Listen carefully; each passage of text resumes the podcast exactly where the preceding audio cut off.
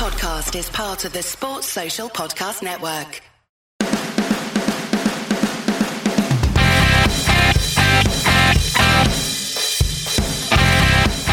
Welcome to another Leeds That interview. Whoa, this one's a Brinterview. It's a Brinterview. Yeah, of course it is. Ah, it is a Brinterview because Andy and Matt had the opportunity to sit down and have a chat with Bryn Law. commentating legend that is uh, Bryn Law. Matthew, you did a, a great section on Bryn Law in one of our early podcasts as well. Yeah, this. Um, my wife said to me before we went to meet Bryn.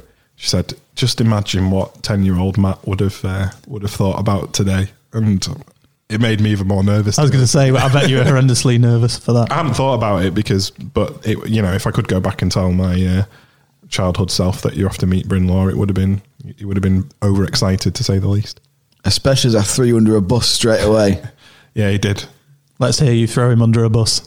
You might have heard previously in our podcasts, for all you avid listeners, that Matt described Bryn Law as the best signing of the summer. Discuss, Matthew. Yeah, I did, and I stand by it. Ben White comes a close second, I think. Oh, come on. Ben White has been the signing of the summer. All right, you then. maybe just didn't know that at the time. All right, Let's Bryn, you're that second then in that case. I'll take that. so the first question, Bryn. Yeah. Are you a Leeds fan? Uh, well, no, I'm not. Not that, that's maybe putting it just a bit too straightforward. But I'm a Wrexham fan, and that's because I grew up in Wrexham. I was born in Liverpool, so I could have been a Liverpool fan, but I moved watch Wrexham the first weekend after I'd moved home, moved from Liverpool to North Wales, and that was it. Stuck with the Wrexham all the way through. From there on, up to this point, it's getting incredibly difficult now because Wrexham are not at all good at the moment. But um, that's for another time. Uh, but I so I watched my first the first Leeds game I watched was in while I was at university, uh, so it would be in nineteen probably in nineteen eighty eight, and it was uh, Leeds v West Brom at Elland Road.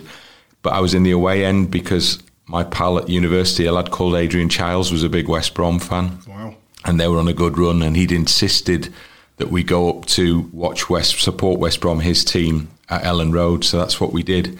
He dragged me out of my pit one Saturday morning in my student accommodation, and we jumped in a minibus and drove up to Elland Road. And it was absolutely terrifying because we parked, got there too early, parked by the ground, sat like anonymously in a minibus because he'd brought a few of his mates up, a few of us up from London and then we went in the ground and uh, it was an atmosphere like I hadn't experienced before probably because the two the, the boys pens or whatever they were down um, on the right to the right of the away supporters end just seemed to be a load of lads battering each other in there with, with white bucket hats on. So it was it was a pretty scary experience. So that was my first ever Leeds uh, experience Elland Road experience. But then I popped up obviously to do the first games that Radio Leeds got me involved with um, which was after I'd finished all my journalism training and started working. So that was the uh, Makita tournament at Elland Road that was the first experience of working there and then the following week they took me to Wembley I'd never been to Wembley before either I had tickets for Madness at Finsbury Park that day which I had to give up but I went to Wembley for the Charity Shield. So the the relationship goes back a long way. Naturally, I've been in the city ever since. Loads of my mates are Leeds fans, so I would be a liar if I didn't say that you know that. that uh, some of that doesn't rub off because quite clearly it does. There's a fondness. Yeah, that's a good word. Fondness. Yeah, absolutely. And when you first went to that game um, against West Brom, was there a potential that you could become a West Brom fan, or did you look at the? Did you come to Elland Road and see it and think, oh, I'll, you know, Well, I never thought I'd be going back there on a regular basis. Obviously, quite as regularly as I have been going back there.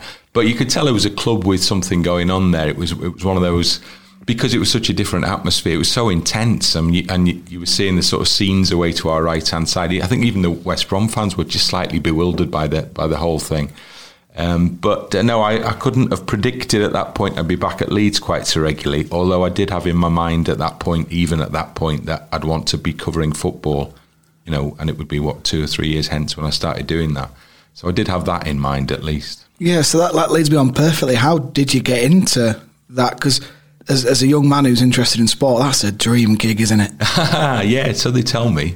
But I, I, I had it as a as um in the same way that I started. I'm obviously was playing football when I was in Liverpool as a as a, a, a wee boy. Um, I was playing football there, and it was a football mad city. And Liverpool had a brilliant football team at the time, and um, I realised that I wasn't going to be a very good footballer. As much as I loved the game and was very enthusiastic about it and all the rest of it, I wasn't going to be good enough. I didn't think to play the game. It's a horrible realization. I think. Yeah, especially as an eight-year-old. Yeah. But, um, so uh, the next stage of the of that mindset of the thinking was that I used to listen to uh, Radio Two as it was the match commentaries on Radio Two. Liverpool were playing all these European games uh, all the time, big ma- European matches. I'd get sent to bed because I was seven or eight or whatever it was. And I would take my little transistor underneath the bed covers and I would tune into Radio 2. And the commentary was generally by Peter Jones and Alan Parry, who to me Yeah. are two absolutely iconic figures and voices in particular. And it would be a crackly, sort of fizzy uh, uh, radio line because they used to do, as I've subsequently found out, they used to do the commentaries on the telephone basically. So they would be somewhere like the, the Stadium of Light, Benfica, and you would really, you would just listen and get the whole atmosphere of the thing through the words that they offered over the airwaves. So I really thought that I'd love to do that. So that was my, I would have been eight or nine when I decided that's what I wanted to do. It was one of those sort of, um, right, that's it, I'm, I'm quite clear now. And I actually began the process fairly soon after that of making sure that I gave myself a chance to do that. So by the age of 14, I was doing hospital radio commentaries in Wrexham, where I was obviously where I was living by now, and I was writing articles for a, a talking newspaper for the blind, football articles, and then I was like accompanying journalists to the match. I was proper keen. I was I was I had a plan. I went to uni to do English and drama. I did quite a lot of drama when I was at school, but the reason I was doing the drama bit because I thought it would help in terms of the commentaries. Yeah. And the English, obviously, is the sort of words and all the rest of it. So that was all part of the plan. I was writing for fanzines, um, and then I came out of uni. And even before I came out of uni and did a one-year course in broadcast journalism, and even before I'd finished that, I'd actually got my first paid match coverage gigs with a with a freelance station in Wrexham, covering Wrexham uh, and or hated Chester games. um, so my first commentary was quite quickly after finishing uh, at, at the uh, postgrad course in Preston. Within a few months of the end of that, I'd commentated on a on a on a Wrexham game on the proper radio now, having done the hospital radio previously. So that was the plan. And so from that point on, it kind of, and the next stage of the journey took me to Barrow for a bit to work for Radio Cumbria, but there's no sport involved there. But then I got a call from Leeds to come and work in Leeds to do to do some sport and some news, and that was another chance to get a foot in the door. And then they gave me more and more sport, and then I just became a sort of full time and got the Leeds gig in oh, about '93, I think it was. Yeah, so you did that until 98 on Radio Leeds for Leeds. didn't Yeah? That's that right. Yeah, I did five or six years of pretty much every Leeds United match, um, home and away. So that was brilliant. I mean, I, that was that was the time of my life basically. At that point, loved doing that. It was fantastic. Can you uh, pick out any specific highlight and low light from those times? Well, the whole were- thing was a highlight because it.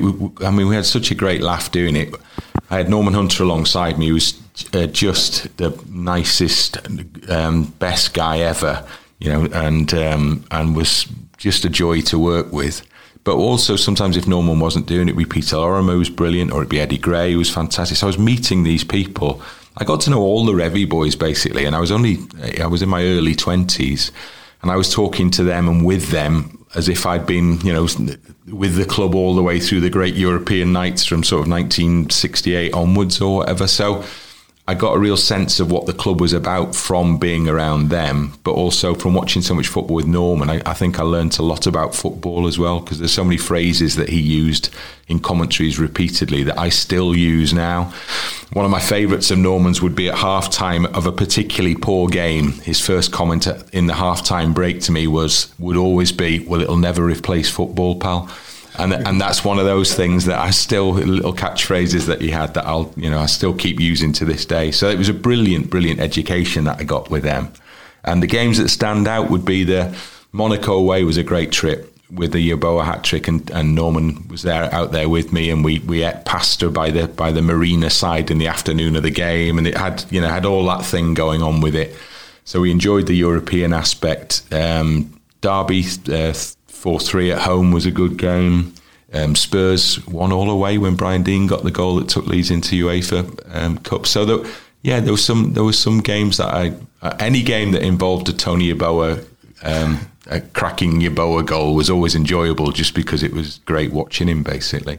So there was a few, there was quite a few that sort of uh, linger in the memory. Yeah, yeah. Any that linger in the memory for the wrong reasons? I know that there's, like you say, those games that Norman would comment on at halftime. There, the first half wasn't particularly pretty. Are there any Well, that was that the so entire bad? George Ga- Graham period, Right, wasn't yeah. it? Effectively, uh, I was looking at the stats here. I was just been reading, rereading the history of Leeds, the new, that the book that's out, and uh, I sort of picked up on the number of nil-nil draws that were there were in that George Graham period. I hadn't realised it was quite so many, but.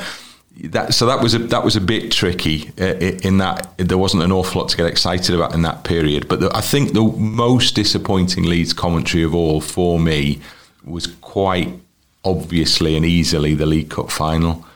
and that was a, a bit of a turning point for a while for the club as well because the the, the build up to that had been massive.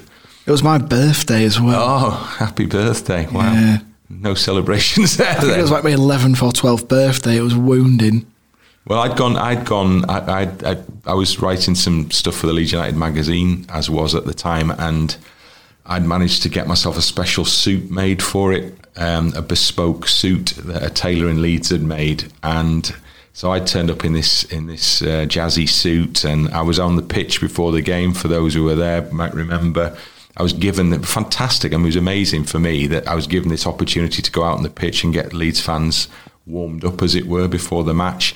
So to walk up, to be announced onto the pitch, walk up the tunnel at Wembley was just amazing. And how old are you at this oh, stage? Oh, well, I think it was about, tw- I'd have been about 26 or something like that. So That's it was like, how did this happen? Literally, that was one of those moments when I was standing there thinking, how on earth has, has this happened, kind of thing. So that was, it was all brilliant. The build up was brilliant, and then the game was disastrously bad. And I was then standing in that very same tunnel at the end of the game when Howard Wilkinson walked off the pitch, and I've never heard abuse like he got inside a stadium as he walked off that pitch, and he looked absolutely destroyed. It was it was horrible. You know, people were so angry and so disappointed, and the thing had Leeds were so poor on the day that that's that must be the standout bad one. It's got, Yeah, it's got to I, I think that's a great call. I mean, all through this period, um, as I've said on the podcast before, I'm sat in my bedroom listening to it rather crackly, to be honest, uh, in a similar way to Yeah, you yeah. listening to Radio Two. It was uh, not the greatest reception uh, in North Yorkshire, but I was listening to it avidly every single game that you're at. But quite often, one of the things I loved was hearing you and Norman talking about things other than the game. So it might be the weather, Yeah, yeah. the size of the press box, your view of the game, the journey down, those types of things. Occasionally, it was the night out before as well. Yes. Usually involving me and Norman chastising me for the state that I'd arrived at the stadium in. Do you have a good one last night, pal? And all that sort of thing. Um, but yeah, well, that was, I mean, because we travelled together a lot of the time. So we would spend long hours together in the car up and down the M1, uh, generally in the car, up and down to wherever it was. And Norman always had it. Footballers, uh, as I've come to learn, had this incredible ability to sleep anywhere, anytime. So Norman would get in the car and we'd be driving to, you know, one of the bad ones like Charlton or somewhere like that. And he would go, after about half an hour chit chat, Norman would say, I tell you what, pal, I'm just going to have a little zuzz. And that was Norman speak for, I'm just going to have a little sleep. And he would then fall asleep and invariably would wake up incredibly within probably when we were a mile away from the stadium or whatever.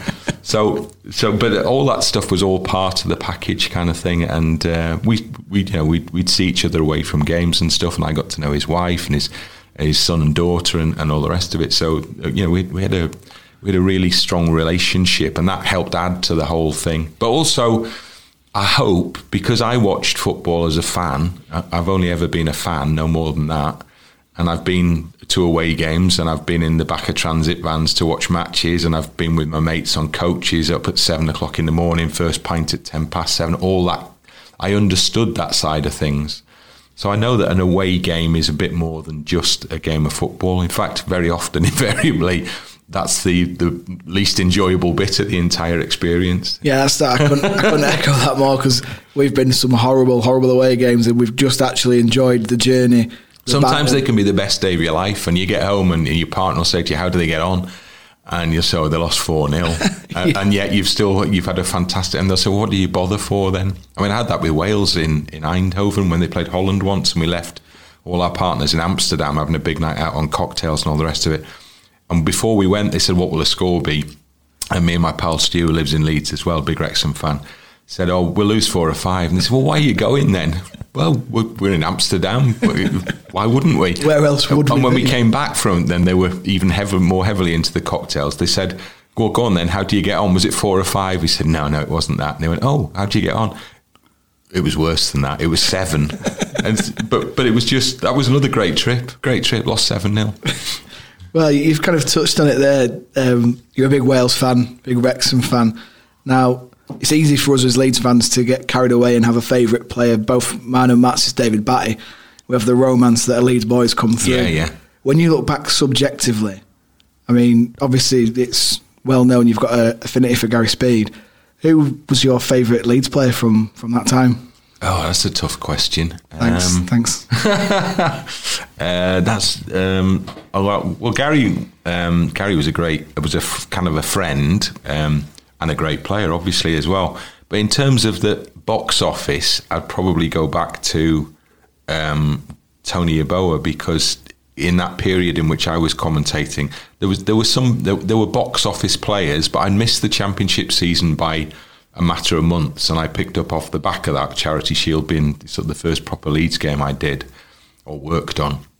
Um, so I so I didn't have that championship bit. So um, so my, my sort of attractions would be to other players who played in different periods. So yeah, I, I enjoy. I just enjoyed the, the sort of anticip- sense of anticipation whenever Yeboah played, as to you were never quite sure what was going to happen, um, and occasionally it was incredibly spectacular, sort of thing. Yeah, we've uh, said before. My particular favourite is the Wimbledon goal, and your description of that is one of Yeah, the I, best I enjoyed listening back to that. Slightly embarrassed, but um, it- nevertheless, I did enjoy listening back to It's it. It's interesting because for the centenary, BBC Radio Leeds have obviously been for the centenary been playing some of the old commentaries, of which some of yours have been a part of that, and they they played out on Twitter the Liverpool goal, which was obviously a few months before Yeah. Wimbledon, and you didn't seem quite as you didn't go quite as ballistic for that one, Bryn. But looking back, have you got which of the two do you think's the best? Oh, I think the Liverpool goal was was Really? I, I- particularly when you look at the TV coverage. Obviously, it was a Sky game, wasn't it? That one. When you look at the TV coverage,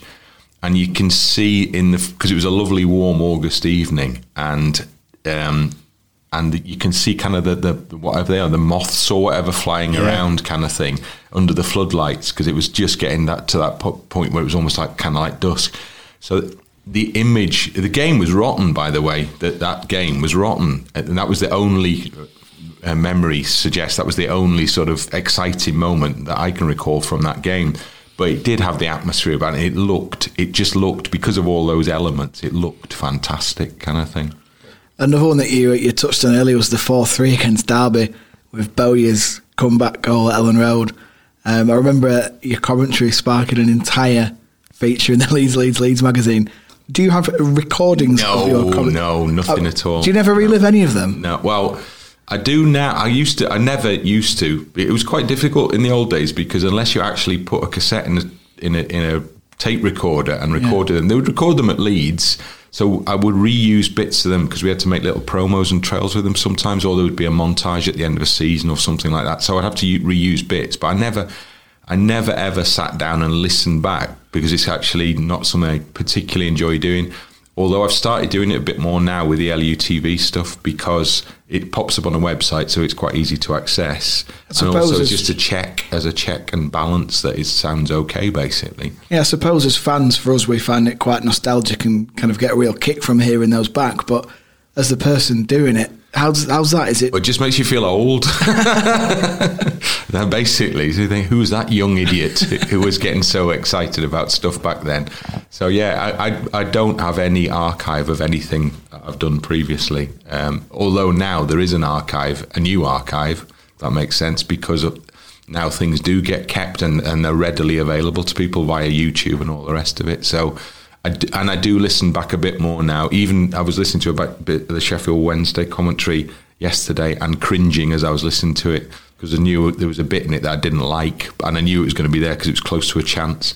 So I, I kind of covered my ears for that bit and, and just sort of made a loud noise so I didn't hear that particular moment. So you still kind of because they're difficult because they're it's a radio commentary LUTV, because it's primarily for people listening.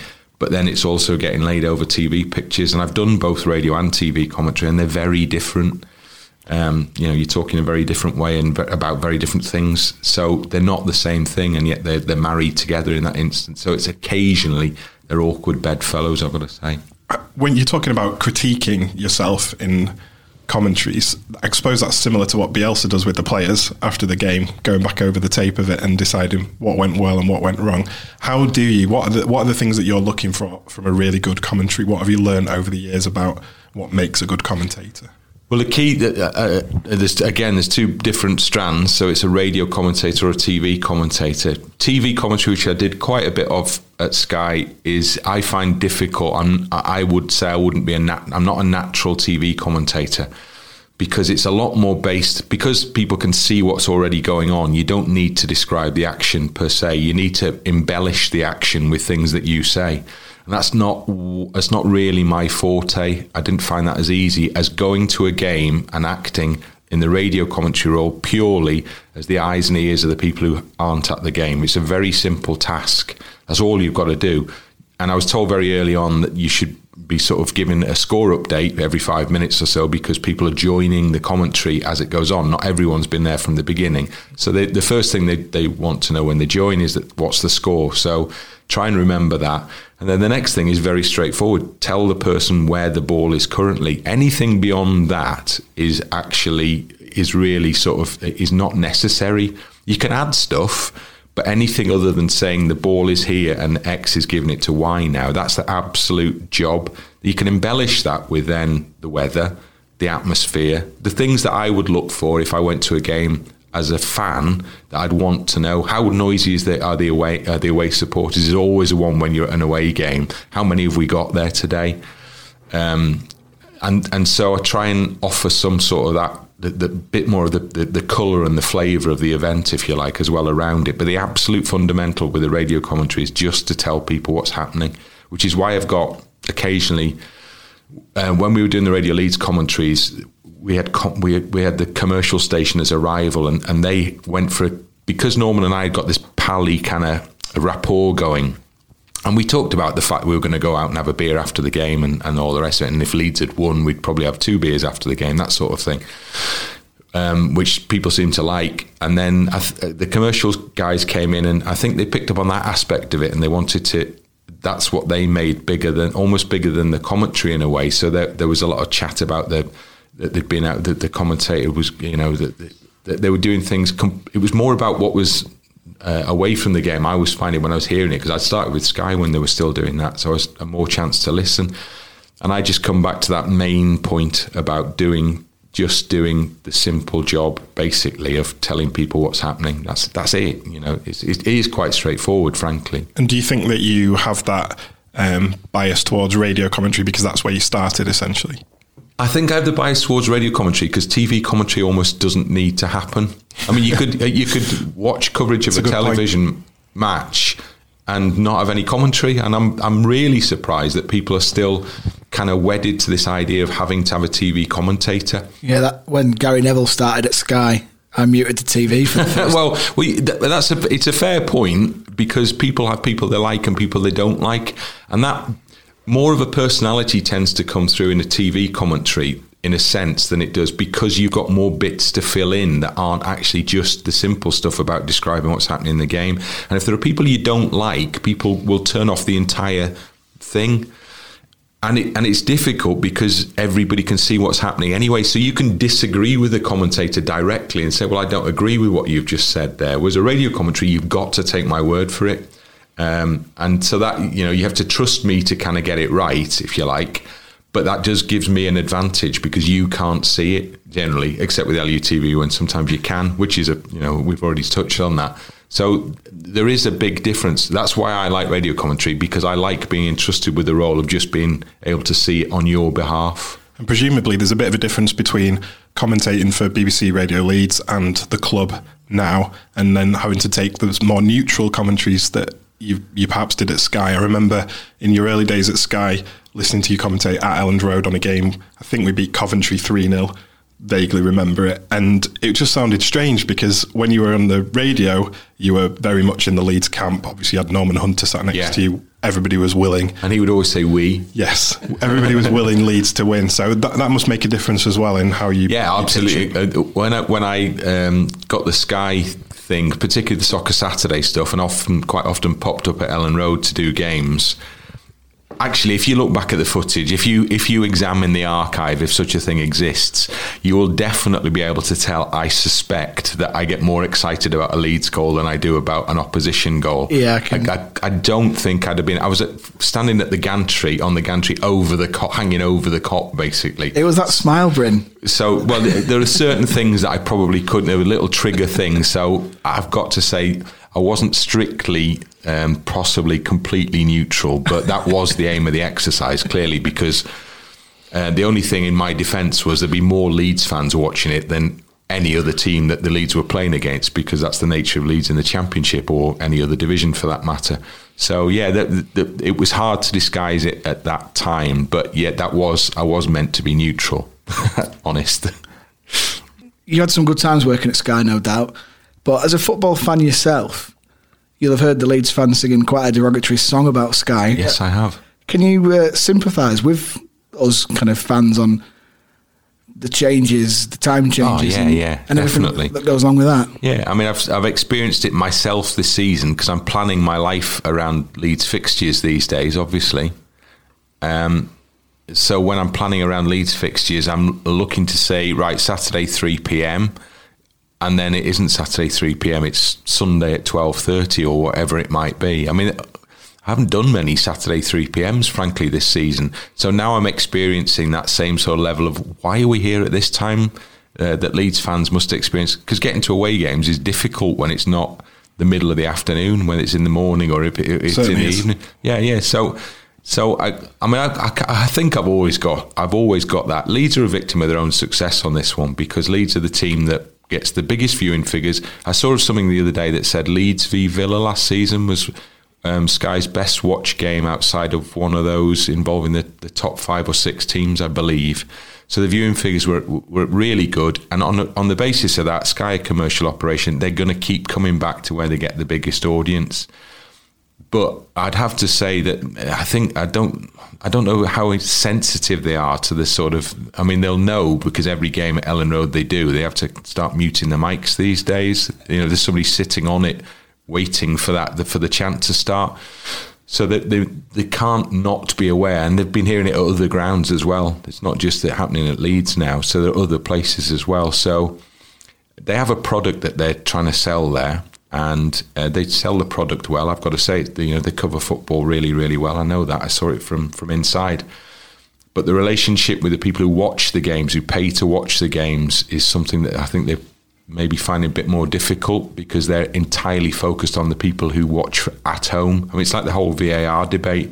Anyone who goes to a game can't be a big fan of VAR, in to my mind, because it ruins the spectacle and it ruins the key thing, which is my presence at the stadium is all about me seeing an 89th minute winner, particularly away from home. That's literally why why people go. I don't think people who administrate football kind of get this. It's killing the celebration, isn't it? Yeah, you can't. If you kill the celebration, you genuinely kill the entire thing because there are so many people go just on the off chance, and it's highly unlikely to happen. But they go on the off chance they experience that again because they've been, they've done it once, and once you've done it once, it, it's, it becomes addictive. You want to do it, do it again and again and again. It's, it's like the old adage, never leave before the final whistle. We, I remember we were losing 5 0 at home to Blackpool, and in my head, in the 93rd minute, we could still win 6 5. Well, you're stupid. Thank you. You should have gone. But you know what I mean? You could have had a. well, if a game's tight, I, I mean, I've left a, I've left many over forty odd years. But imagine missing that moment. Well, exactly. It's missing the moment, and even then, you know, what do you gain? You gain five minutes. Yeah, but but that's that, that's the, the whole thing is about is about the the the outburst of emotion that you can't get. Football is the best, biggest sport in the world because it offers that one thing for me that out that that a chance to go completely mad for, for two or three minutes to lose it completely, to get out of your body in terms of joy and euphoria and all the rest of it. And the reason no sport can compete with football properly is because no sport really offers that same hit like that.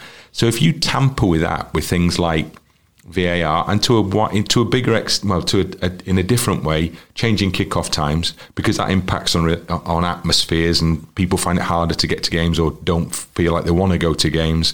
Or it's early in the morning. You know, you play a Sunday lunchtime game. What sort of atmosphere are you going to get on a Sunday lunchtime?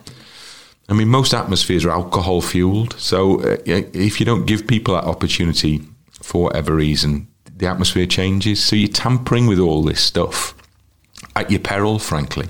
Yeah, I, I totally agree. And you've absolutely put your finger on it with the last minute winners, the moments of euphoria. I quite often describe football as gambling, but with your emotions instead of money. So you go to the game and, you know, you put all of your, you know, emotions on the game. If you score that last minute winner, you get a huge high. Yeah, yeah, You're rewarded. Generally, you walk away yeah, other empty-handed. times, other times you don't win, and uh, that for me, that's what it's all about.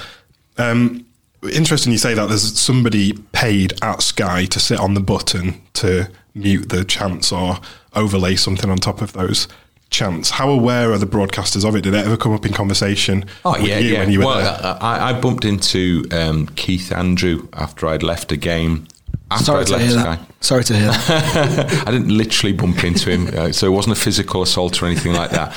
But Keith had been. I was at a game on the Sunday, and Keith had been at a Leeds game the day before, and he told me the tale of his walk back from the from the um, from the stand to his car. When I think he'd ultimately required security or whatever it might be.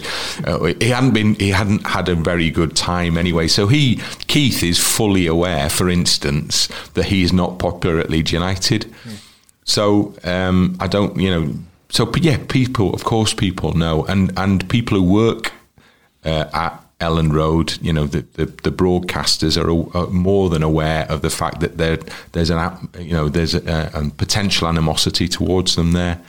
Um, but it wasn't it- when before Sky it was ITV. I remember was it Histon in the in the FA Yeah, Cup yeah. and ITV cop for it when somebody found the, the pitch side microphone and stuff. So it's it's not entirely a new phenomenon. This it, it, it, there's a bit of history to it. Uh, it was in the news recently that the EFL have admitted the process for the sale of TV rights was a bit flawed. What's your view on how broadcasters treat the lower leagues? You've obviously seen it from a championship perspective with Leeds, but does that happen with Wrexham too? Uh, well, we don't get anything pretty much from our broadcast deal at Wrexham because you know the, B, the there's a BT Sport deal there, but the, the clubs get. I mean, peanuts, literally peanuts from it. And the same thing happens there with crazy kickoff times and rescheduling and all the rest of it. Yeah. So uh, everybody's impact. The one thing I'll say about the whole thing is that I, um, whilst the tinkering with kickoff, or more than tinkering with kickoff times, is not is not great because it makes people's lives difficult, and if you make la- fans' lives difficult and they decide to stop going, then football has got a big problem because the spectacle is enhanced by having supporters in the stadium. However, the flip side a little bit to that is look up and down the country at the fact that there's still well, sorry, there are 91, there were 92 clubs, but Yeah. we're 91 at the moment. And the fact that so many are kept going for so long and that the Football League is a vibrant product. I, I mean, I, I, I've watched Football League at a time. I watched games at Wrexham when they were in the Football League when we had crowds of under a thousand, which would be unthinkable at, at any level, frankly, now because clubs are better supported. Gates generally going have gone up and up and up in the EFL.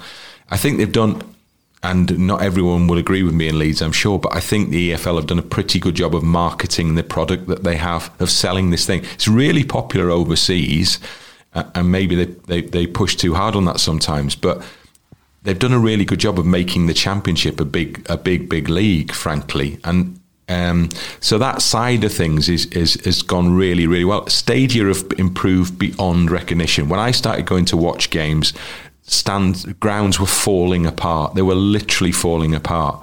And now grounds at all levels have been, most of them have been vastly improved. Lots of new stadia are out there as well. And most of that, I've got to say, is as a result of the broadcast input.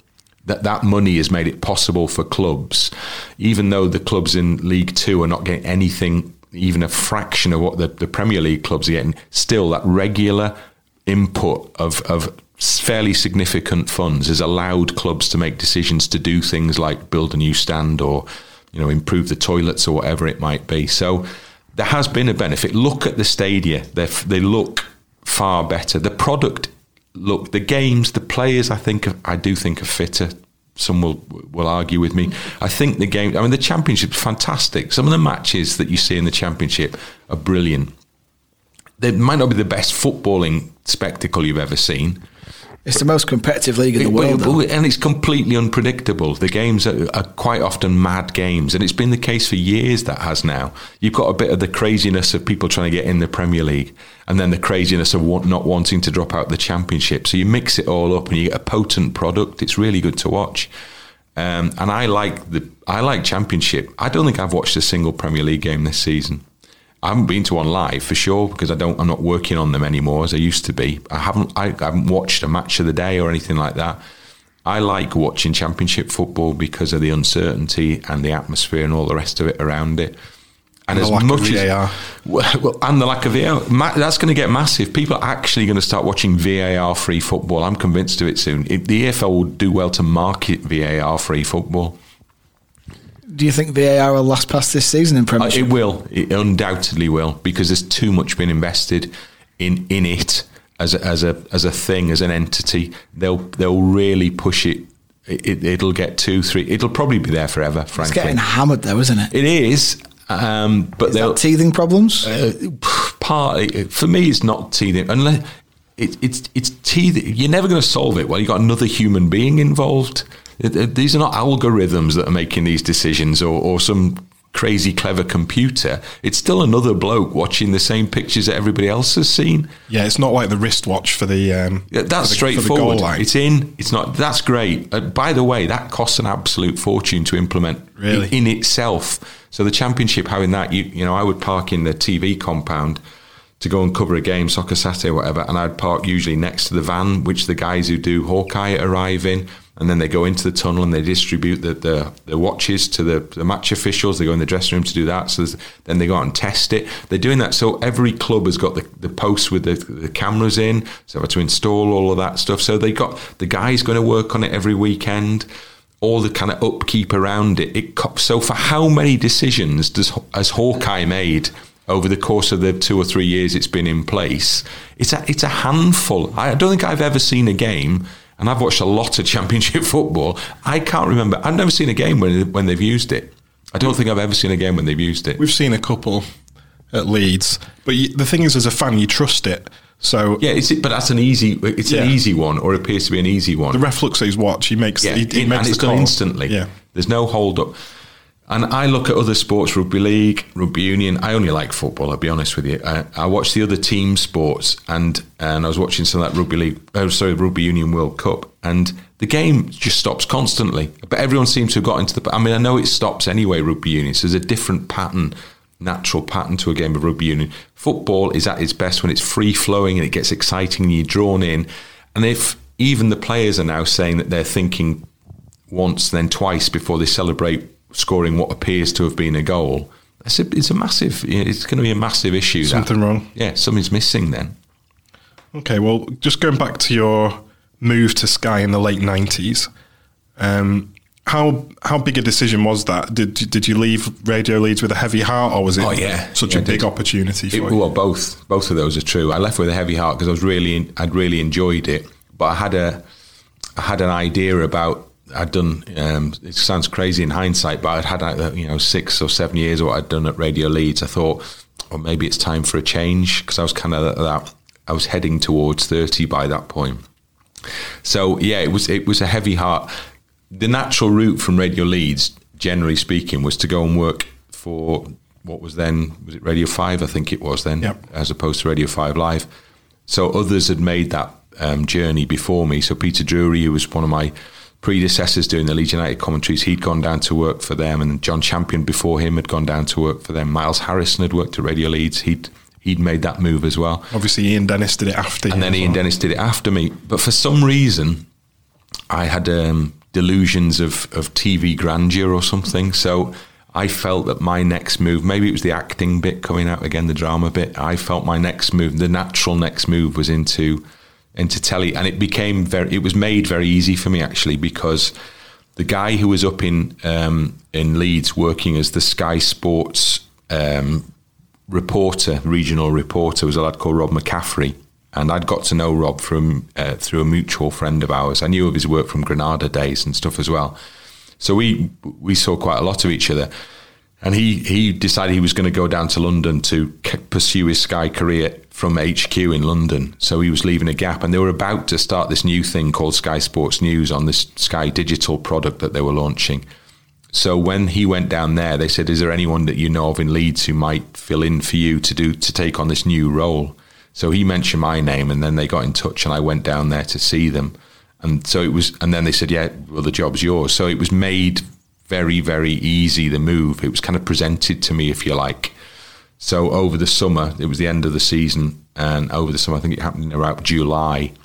And so I worked a little bit of notice at, at Radio Leeds, and then I did one last game, which was Leeds um, at Middlesbrough, the first game of the season, which I did probably egotistically as a sort of a farewell appearance, Well, which, well, which it- brilliantly turned out to be a nil-nil draw. Yeah, I, re- I remember it well. It affected me. We probably won't leave this in the podcast, but I remember you saying I'm moving on to pastures new at either the beginning or the end of that, and being absolutely gutted. Oh, that's good to hear. I, re- I remember it, so it was worth doing it. All right. Well, I don't remember any of it. I know Peter Lorimer did the co-coms on that one, but that I'd already started at Sky, done three or four days at Sky by the time I did that. I had dispensation to do this, the big farewell. Yeah. Um, but it didn't quite work to plan in terms of the game, at least. Anyway, uh, that's probably the best send off you can have a nil-nil draw at Middlesbrough, isn't it? Leeds That. Yes, absolutely, That is true. absolutely. Yeah, it was. So that was that was the yeah. And then I made the I made the transition. What was very odd about making the transition was that I was used to going to commentate on games, and I'd done not just Leeds, but I'd done Bradford, Huddersfield, Halifax. Um, over a course of six or seven years, I'd been doing loads of commentaries. And then I went to Sky Sports News, this new thing that nobody could see at that point anyway, because they hadn't actually officially launched it, as a as a general reporter. And I had worked as a news reporter and a sports reporter previously, but it was never my aim or intention to be a sport reporter. I didn't. I never wanted to be that, and I ended up technically being that for 20 years from that point onwards. So that was that was odd. I had to really fight for any commentary after that. Yeah, that that is a, a big shift. What are some of the highlights from your time working at Sky? How big a shift was it to move from one club on one local radio station to a national broadcast that's twenty four seven football, It, basically? uh, it was well. It, the shift is uh, is generally a tough one because I knew what my my patch was. Uh, Radio Leeds. I knew all the people at all the clubs, and I got on well with them. But some of the lessons were um, I was able to transfer. In that, getting on with people is a key bit of that of that side of things. You need, I think, you need to be getting on with people. Frankly, it's football. When all said and done, um, it's it's just a game. So having said all of that, as soon as I moved to Sky Sports News, within months I was finding myself embroiled in covering stuff that I never ever had any inkling that I'd, I'd be covering. So, I mean, I was do- I, I talked to some students about this the other day. I saw really quickly, and Sky Sports News was massively important in this, breaking down the concept of this is a sports story and this is a news story. I mean, nowadays it's commonplace, but at that time it was back page, front page, if you want to break it down like that. Even though nobody buys newspapers now, they'll probably understand that. But then it merged, the two things merged, and, and the back page could become the front page. And I saw it really quickly re- happen at Leeds because there was, um, I was in Istanbul when the uh, two lads got murdered in Istanbul. And so I was out there reporting, I was out there to cover a game. And I ended up standing outside the stadium reporting on the, the murder of two fans. So that was like, I was like a crime correspondent, horrendous. Then uh, the financial collapse collapses repeated. So you're learning stuff about you know flat pack administrations and CVAs and stuff I never knew anything about before, but needed to know now. Uh, then you had the Bowyer Woodgate trial. So I was I actually had to go and cover some of that at Hull Crown Court. And there's the two lads who I'd been commentating on not that long before, who I'm now sitting opposite there in there in the in the dock, and I'm sitting in the in the press gallery sort of thing. So my role had changed completely, and it, it was awkward because they knew me as the guy who covered Leeds, and now as the bloke who's reporting on their potential kind of com- criminal conviction. but that was what Sky Sports News was. You know, if it, if it was attached vaguely to sport or football, they were going to cover it. Uh, and then, of course, the worst of all of those examples was that was Gary Speed's death. So I ended up doing things at Sky Sports News that I would never, ever, ever have predicted or imagined that I'd ended up when I had this plan as a nine-year-old of being a football commentator, and I'd got to be a football commentator, and now I was in completely different areas, um, and I, I, I didn't particularly enjoy. I just wanted, always wanted to just cover football. I've literally done this job to get into football matches for nothing. That's that's the top and the bottom of it.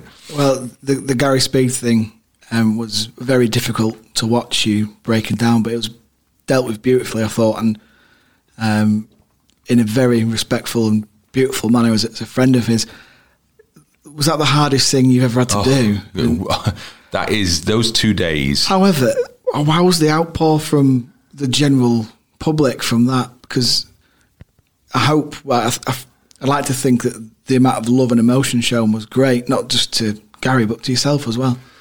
Well, uh, irrelevant, frankly. I've got to say. I mean, yeah, nice, I guess, but you know, I'd swap it all.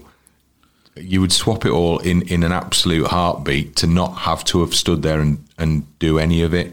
I I the two were two worst days of my probably of my life, frankly, because I've been lucky so far. My parents are still alive and all the rest of it.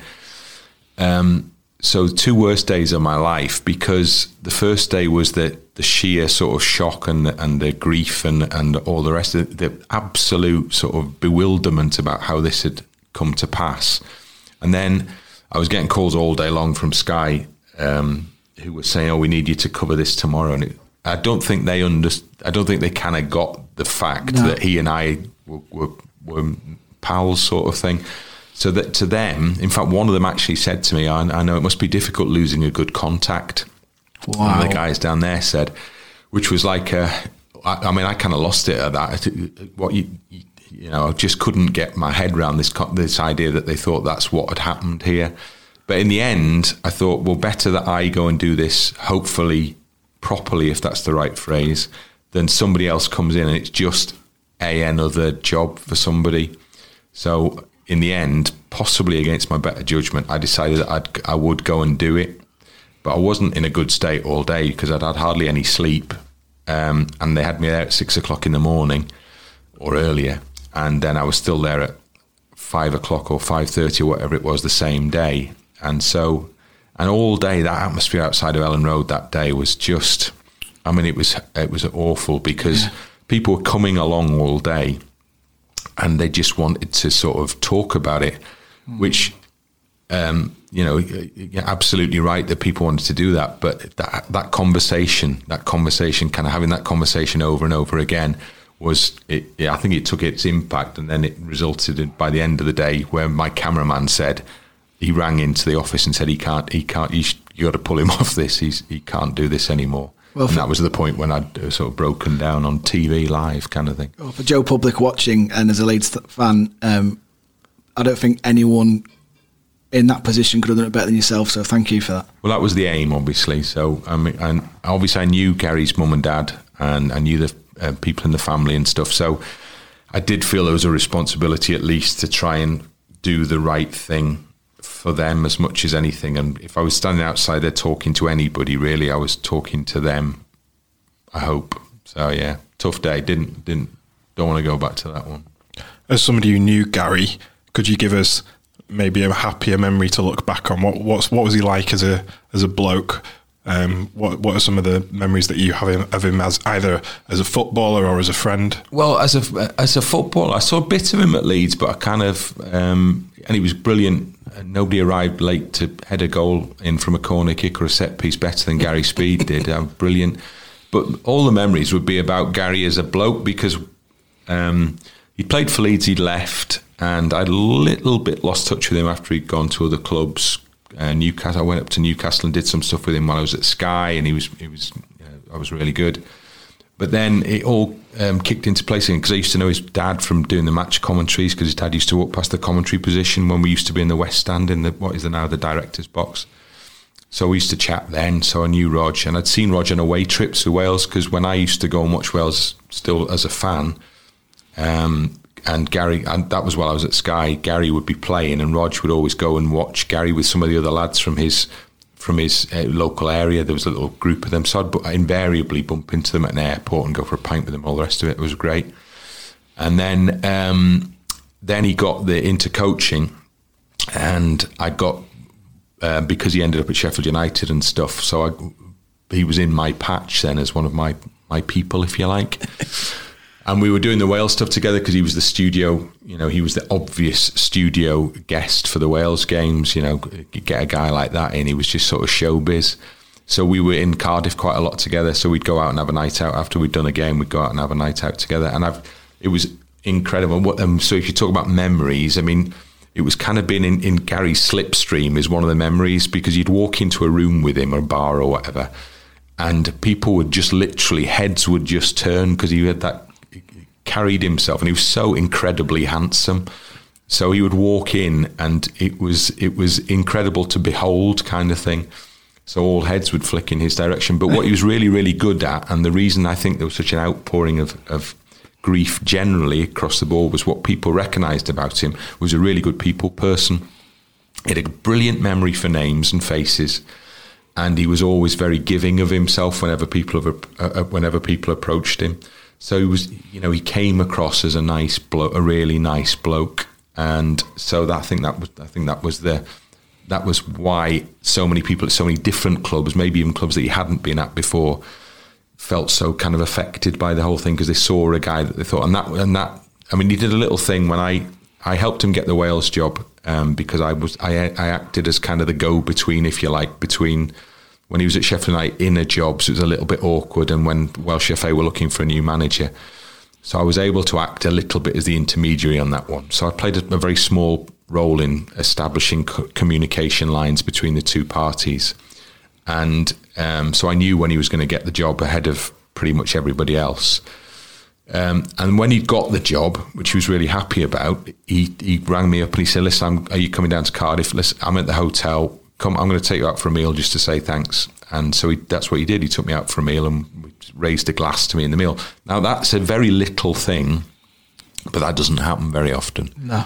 In in football, you know, you can you have friends in football, you help people out, they help you out sometimes. But he'd made an absolute an effort there, if you like, to to recognise the contribution, the small, very small contribution I'd made to him getting this job that he wanted.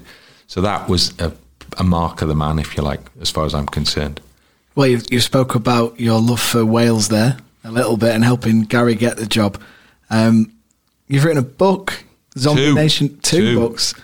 Uh, I've got one here, Zombie Nation Awakes. The Zombie Nation Awakes is the uh, qualification for Euro 2016, and then Don't Take Me Home is the is the book. the one they're both available on Amazon still, and um, they're a, a rocking good read. How how was that writing the books about Wales? Is it, did it come easy to you naturally? Uh, it, it, uh, yes, probably because uh, labour love and all that, but also because it's a diary, and actually writing a book in diary form. That's why so many people do it. Is is is probably the easier way of writing a book. But yeah, it was uh, absolutely um, the whole experience was brilliant. That's my best. You asked earlier about a best work experience. Yeah. that was my best work experience. That in across the two you know, year and a half of qualification, um, from beginning to end, everything was just fitted into place. And I was working with great people. The results started coming, and I was there on the pitch at the very moment when Wales finally finally qualified for a for a summer tournament. And and that was the that's the single best working moment I've had in nearly thirty years, definitely. more recently, as well as writing the books, you've also set up your own consultancy um, a few years back. Tag Media.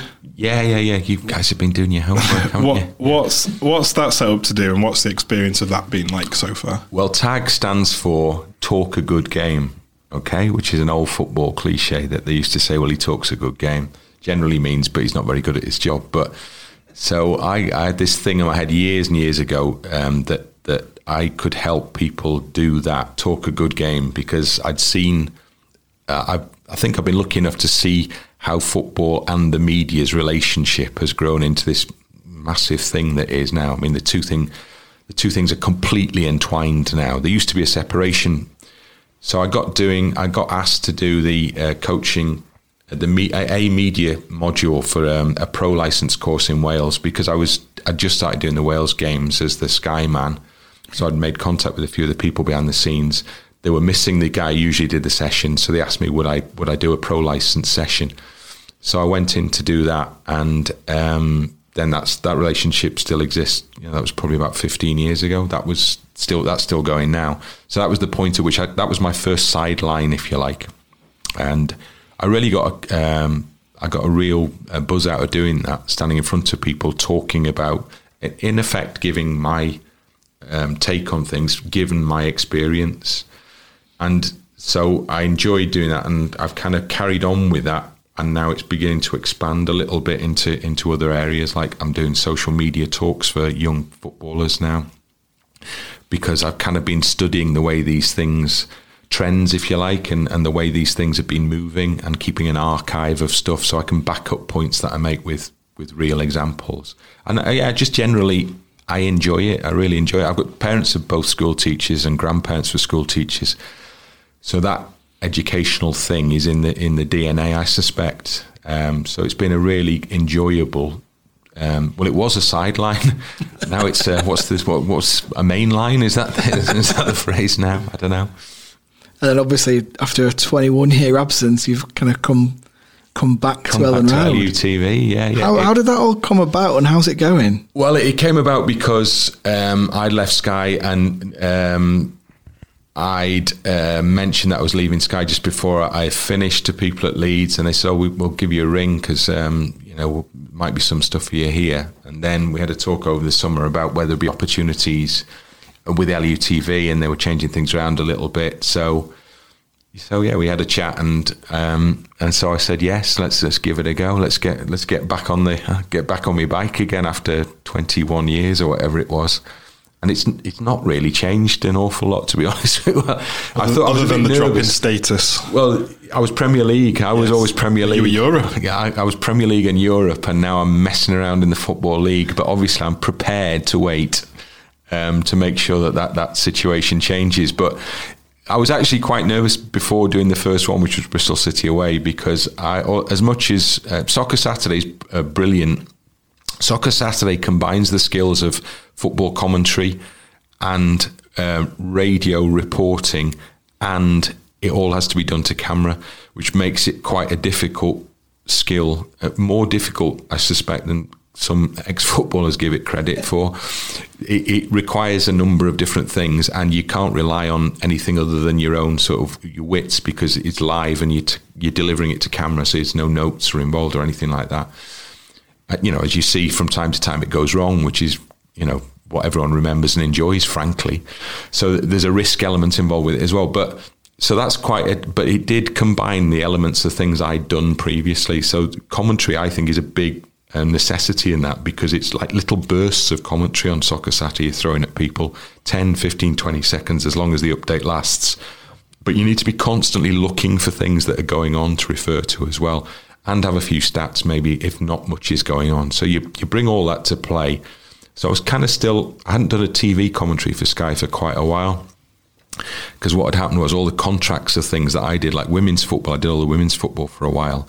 And then gradually they lost all the contracts for the stuff I was doing. So I kind of drifted out of the football commentary at Sky. Um, but then, so picking up the reins for LUTV was a little bit nervy because it was like, okay, do I still remember how to do this? Um, and uh, I was, you know, I was, I was, I was a little doubtful before it, but then uh, I, th- I think I, I proved that to myself anyway that I kind of, I, I've still got the ability to do that type of commentary. Hopefully, other people may well disagree. By the way. And do you think that we might see, even if just for one game this season, a reunion of the Bryn Law Norman? Me and Norm. Well, I've seen quite a lot. I've seen a lot more of Norm than I've seen than I've seen for years recently, and I've done stuff with him, which has been brilliant. We did that the centenary event at Salem Chapel, and Norman spoke so well at that. I mean, just fantastic. And so I really enjoyed I've really enjoyed seeing him because he's he's just um, he's like a sort of a, a second grandfather almost. I feel like I haven't seen him for years, so that sounds a bit um, maybe a bit flippant to say that, but it's just so nice to see him again. And um, the only the, Norm will happily uh, admit that his big problem is he can't hear currently. He's got two uh, two hearing aids in these days. So even before the Salem Chapel event, I saw him on the the Saturday before at Elland Road. And uh, with Susie, and Susie called me over. Susie is Norman's wife, and she called me over and she said, "Oh, can you just tell Norman what you're going to ask him on Thursday, just in case he can't hear you?" so, so we went through a little bit. I said, oh, "Honestly, it'll be, it'll be very straightforward." But in the end, he sat next to me. We made sure we engineered it so that Norman was directly to my right hand side. But that, you know, we're all getting old, and um, and yet he spoke brilliantly at that event. So the commentary, maybe not the entire commentary, but it would be nice to get him on for 10, 15, 20 minutes just to just to see whether the old magic's still there. Oh, it'd be brilliant. I'd, I'd love to hear that. It'd be fantastic. I think I might even not go to the game and just listen to it. That's what I said. Yeah. Six and two threes, pal. Six and two threes. Right, go on then. Let's put you on the spot. How do you fancy us this season? Are we ever going to make it back? Oh, I do. I do. Listen, I am football's biggest pessimist. Yeah. That's probably as a result of following Wales and Wrexham and to a lesser extent Leeds. But I think Leeds will get. I think Leeds will get promoted. I, I'm so I'm saying that slightly with an overview, maybe a bit little less emotionally invested in it than you guys. But from what I've seen so far, if you if the evidence of your eyes is anything to go by, Leeds have been the best team I've seen over a course of games. Obviously, I've seen them more than I've seen anybody else. But in every game that I've seen, and remember, I wasn't at Charlton or Millwall, but every game I've seen, Leeds have been the better side. Um, West Brom apart, but they won the game anyway. In every other game, they should have won every other game. And I've seen nothing in the division thus far to suggest that there's anybody who is a, uh, anywhere better than Leeds. So there's one missing element currently, which is goals. It's quite straightforward. Crucial though. Crucial, yes, I'll give you that. But if that problem gets solved in whatever way, I see no reason at all why Leeds don't get promoted this season. I don't think the championship is no less competitive. In fact, it's more competitive because every team's much of a muchness. You know, so there, there are mar- there's fine margins on all of this. So Swansea came and looked really good. I thought when Swansea came to Elland Road, and then I've had a dip, a typical championship dip since then. So yeah, it, there's nothing in there to be afraid of at all. And Leeds on their day uh, have got a better system, if not necessarily better players, but they've got a better system than than the teams they're coming up against. Um, so that one missing element gets added. There's no reason why Leeds don't get promoted. No, I agree with everything that you've said, but I would say the reason that Leeds might not get promoted is the law of Leeds that, which we saw in, you know, huge. So last season, Last season. yeah, yeah, yeah, yeah. Um, I had a conversation last season on that very basis at the playoff game, which I was doing hospitality at the playoff game. Um, in one of the suites or in a number of the suites and I was standing watching from that that lovely position that there is in the east stand on the halfway line where the real posh seats are. You lads won't have been in there. But anyway that's where I was watching from and I was standing next to Duncan McKenzie and Duncan talks a lot. And all the way through the first half he's talking to me and he rarely doesn't always talk about the game; it can be about all sorts of stuff but he was he was when Leeds scored he said do you think they'll take us down to Wembley do you think we'll go down to Wembley oh wow! and I thought that's that's a footballer that. So is this Duncan's fault then? Yeah, absolutely it is. Blame Duncan. Blame Duncan McKenzie. Because I would, as a fan, I well, I would never ever say anything like that. No, I know fans. T- When you used to go into the Vox Pops before games, and you say to fans, you know, you get told you've got to go and ask fans about the game. You say to them, what score do you think it'll be? And they always go, I think we'll win 3 0, or I think it'll be 2 0 to us. If anybody ever stopped me and asked me for that, I'd say, oh, we'll lose. Because that is my natural disposition. Brit- I, the- I would never predict a victory. The funniest, well, I say funniest, the worst one I've got was Preston at home a few years ago. We were 4 1 up at half time, and I jokingly turned to the guy to my right. I'd and settle for a draw. I just says, All right, that's me done. See you on Saturday. Easy one, that. Three points in the bag. Second half. Lose six four. that's right. Yeah, yeah, yeah, yeah. So that's the that's why you know that's Leeds that, but that's football. That frankly, that's why you would. I would never. I'd always think, well, if they get one, we could collapse. That's my that's my mindset. I mean, you know, it was like watching Wales in the Euros. We had to go three one up against Belgium with with literally 30 seconds on the clock before I would allow myself to countenance the possibility that we just might win this game. But you'd never let yourself go until that point because you're always afraid that it's going to go awry, kind of thing. So, with that in mind, in your period of time, you know, a lot of years now where you've been covering Leeds United, what's the biggest Leeds that moment that you've encountered in that time? Well, uh, last year's playoff collapse has got to be right up there because it was engendered by a moment of pure comedy just before half time in a game in which Leeds were in complete control. No, I wasn't laughing. Well, well all right, black comedy then.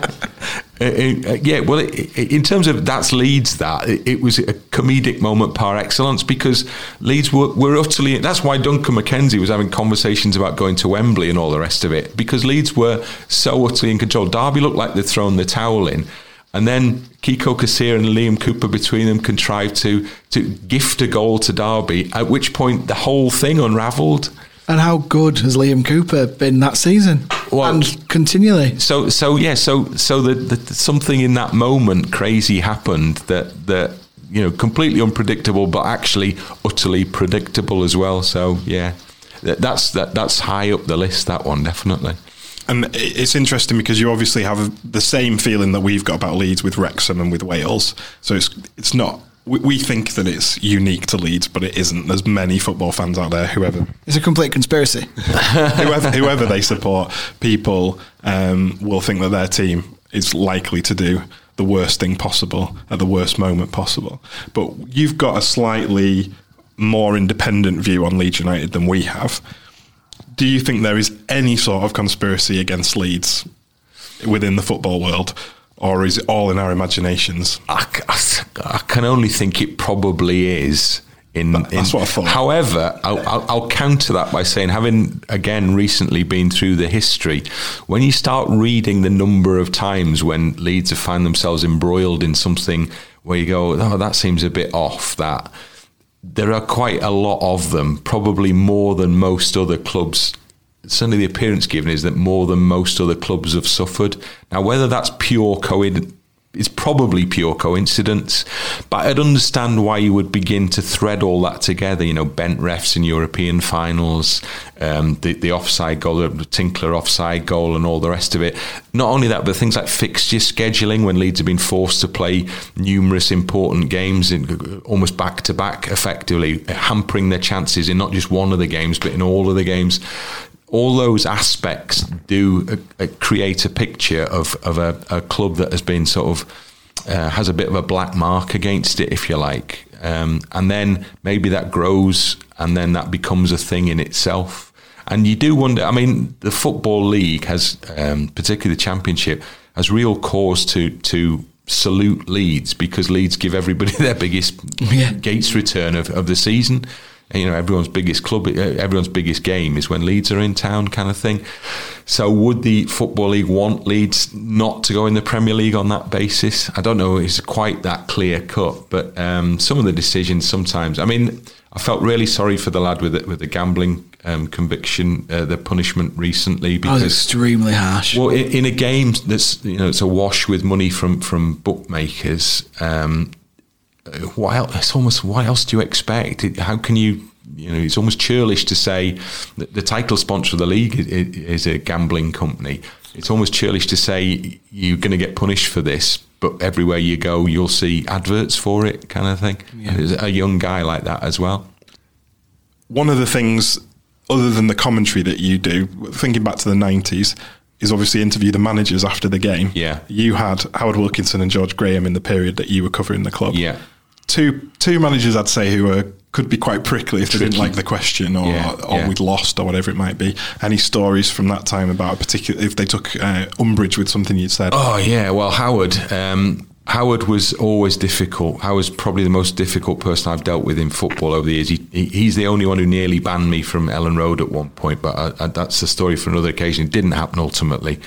Um, but he would be really difficult. It was one game after when uh, Leeds lost at Mansfield in the League Cup, and I went downstairs to do the interview with him in the tunnel and all the uh, national boys were there in a little clutch in the tunnel and they kind of knew what was going to come from Howard. So they kind of pushed me to literally pushed me to the front of the group so I could do my Radio Leeds post-match interview with him. And then they retreated and watched the outcome. So I said to Howard something along the lines of you must be really disappointed with that um, you know, how will you how will you feel about that tomorrow? And he said, oh, why don't you come round to my house tomorrow and you'll find me in the back garden and I'll be chained to a tree and you can I'll be bare chested and you can whip me. You can whip me if you want. Will that make you feel better? And I was completely taken aback by this, and I could hear the sniggers and the laughs from all of them over my shoulder because he was like playing to the crowd, which uh, Howard would sometimes do that um, when we were interviewing him. So that was a difficult one. George Graham, the classic with George Graham, was after the game in Maritimo when he'd already been linked with the job at Spurs. Yeah. It was a long night in Maritimo. We'd had a couple of drinks that afternoon. I was far less professional in those days. And we'd found the President's Suite where there was a free bar before kickoff, which was at a ridiculously late 10 o'clock at night or something. So after the match, emboldened, shall we say, um, I said to him before we started the interview, I was with the guy from YTV, good guy called John Shires, and the guy from BBC, big mate of mine, Damien Johnson. Yeah, yeah. So we're all pals and we were lined up almost leaning on each other by this stage. and I said to George before he started the post match interview, is it all right if we mention the other? The other being the Spurs, the fact he's been linked with the Spurs job. And he said, Are you taking the piss, son? and they all kind of like sniggered and, and laughed. And this is all captured on film because the cameras were already rolling at this point. And it popped up in a YTV documentary about Leeds not very long ago. Brilliant. So that was the ultimate kind of withering put down. So yeah, it, we had our moments definitely. So, uh, do you listen or not? Have you listened to anything we've done? Yes, I have. Okay, so as If your this mate, involves singing, you've got no chance. No, can you do A-Link? No, I'm joking. do the A-Link 2 thing. Um, so, uh, we've got a prize draw going where we've had uh, our interviewees drop in some kind memorabilia from either themselves or from the club or something. Uh, we've got DVDs from Lee Hickin, Do You Want to Win? Uh, we've got Stats' latest book. I was wondering if there's anything Bryn Law can chuck in for the prize draw for Leeds That. Uh, I tell you what, you can have one of my very few remaining copies of uh, Zombie Nation Awakes. Thank you. Could you sign it for us? I'll sign it. Yeah. oh, what all a right. blow. Okay. Well, uh, thank you very much for joining us, Bryn. Finally, what does the future hold?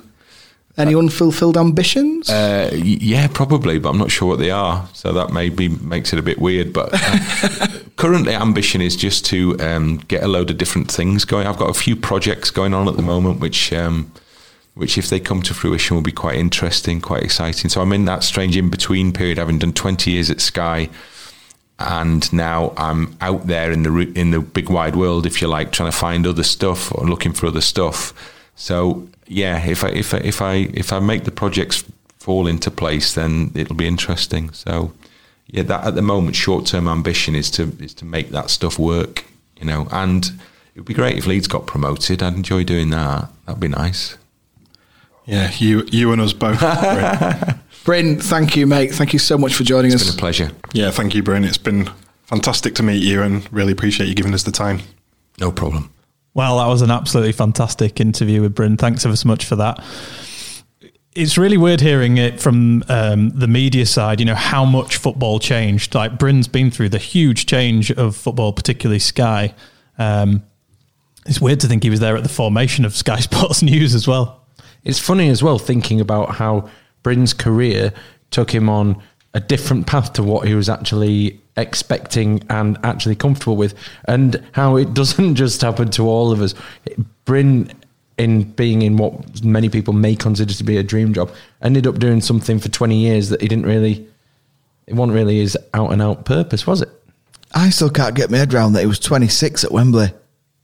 No, I, Imagine 26 that being you. when we did that piece on Bryn in the podcast before, I looked up his age when he was commentating for BBC Radio Leeds. I could not believe it, how young he was. And that's no disrespect to how you look, Bryn. You look fantastic. But it's the fact that you got that gig so early and did such a bloody good job. I think for anybody who has any kind of inter- interest in football or journalism or sports journalism, it's a fascinating listen um, to hear how people's career uh, can dynamics can change and the path that you can go along. And, and it's it's a big kind of biography of Bryn built up a long time. And uh, I'd be th- certainly fascinated to hear far more about it. Yeah, I mean, one of the questions that um, we didn't get to ask him that he's working on now and goes back to what James was saying about how the media's changed. He put a tweet out which said that Liverpool are earning £6 million off their own YouTube channel. He's obviously at Leeds now, working for uh, LUTV. But you, you imagine that we've got the same sort of scale and we could, you know, if we could make £6 million off a YouTube channel, we could buy a new player. We Leeds that podcast or We Leeds United? Both. Oh, I'd, be, I'd take six million pounds, no problem. Um, it was a, an absolute privilege to meet Bryn. Um, just um, you know, for me personally, but it was really, really interesting to hear him talk. The thing that I was um, most pleased about was the way that he absolutely gets football. I think because he's a Wrexham fan, all of his talk about VAR, all of his talk about what it's like to experience football as a fan, I'm sure helps him then bring it through in his reporting and in, in, in his commentary. The reason personally that I, I wanted to be involved in doing these uh, interview podcasts was to get the perspectives of the on the club from a range of different viewpoints, and certainly having one of the voices of Leeds United talk through his experiences over such a, a period of time. And actually, Bryn's is fan, fascinating because he was there and in and amongst it, and then he was at the Sky Sports level and viewing it from afar. So you get such a contrast on it. That bit is um, you don't really think about it at the time that you go into football as a sports reporter, thinking you're going to be commentating on football, talking about penalties and referee decisions and goals. Uh, and then all of a sudden he's at Istanbul and he's at um, you know outside Elland Road when Gary Speed dies. Uh, he's in the courtroom with Bowyer and Woodgate. I mean, he's been there for some really key moments in our fairly recent history, but um, none of it really to do with football. Thank you to Bryn for contributing his book, uh, Zombie Nation Awakes, Signed. his signed copy of Zombie Nation Awakes to our uh, prize bundle, the prize draw, which is how do you how do you uh, enter that, James? You can enter at leedsthat.com. And yeah, thanks really, thanks very much to Bryn uh, and to uh, his wife for having us and uh, having me and Andy round. Yeah, thanks for the beer, Bryn. Love a beer. Got a very nice fridge, apparently, hasn't he? Incredible fridge. We're very fortunate where we end up, aren't we? Let's uh, let's end with that and just say thanks, Bryn. Thanks, Bryn. And thanks, everyone, for listening. We'll be back soon with another Leeds That podcast.